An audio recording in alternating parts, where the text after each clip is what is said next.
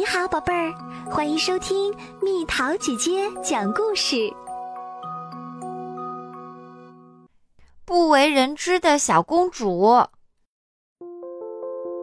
小来听说，公主的生活很繁琐，特别累。每个人都认识你，所有人都要求你穿得得体，吃东西的时候不能说话，头发也要梳理整齐。小来是一位真正的公主，不过幸运的是，并没人知道这件事儿。所以，即便是一位公主，小来也可以自由自在的生活。比如，当她巡视自己的城堡时，可以无人打扰。在阁楼里，她有一个美妙的房间。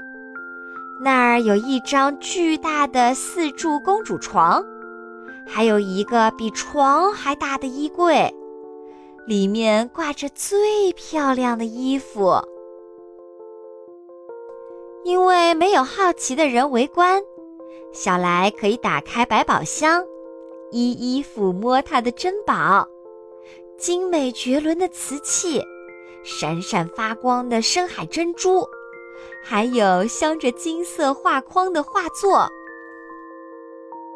没有人注意到，作为独一无二的小来一世陛下，他统治着一个秘密的王国，在那里，钟声为他敲响，万丈光芒为他闪耀，戴着王冠的他庄严地点头示意。冬天。小来就成为了冰雪公主，优雅地穿行在亮晶晶的城堡公园里，没有女王，也没有国王为此表示担忧或者着急。晚上，当小来戴着王冠端坐在被窝里等着听故事的时候，爸爸一点儿也不觉得奇怪。小来最喜欢听其他公主的故事。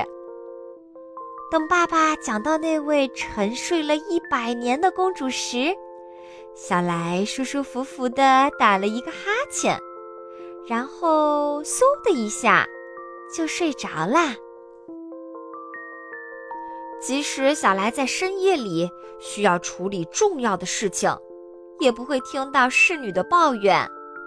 他也可以命令黑影怪兽马上安静下来，因为在这里，只有作为公主的她才有权决定一切。她和自己的风筝妖搏斗的时候，也不会有人吓昏过去，尽管当时的场面非常混乱。小来潜入大海深处，去寻找沉没的宝藏。其实她也是美人鱼，确切的说是美人鱼公主。当小来把他的白马牵出马厩时，没有宫廷侍从感到震惊。他跃上马鞍，骑着马在整个王国里穿梭疾驰。小猫卡拉对其他的公主就不感兴趣。因为她自己也是一位公主。只有当小来坐在爷爷奶奶腿上的时候，人们才知道，小来就是公主。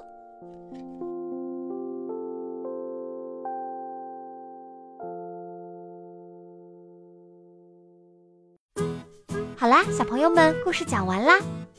你觉得小来是真的公主吗？你是不是也是一位公主啊？你是哪个国家的公主？作为一名公主，你觉得自己应该是什么样子的？留言告诉蜜桃姐姐吧。好了，宝贝儿，故事讲完啦。你可以在公众号搜索“蜜桃姐姐”，或者在微信里搜索“蜜桃五八五”，找到告诉我你想听的故事哦。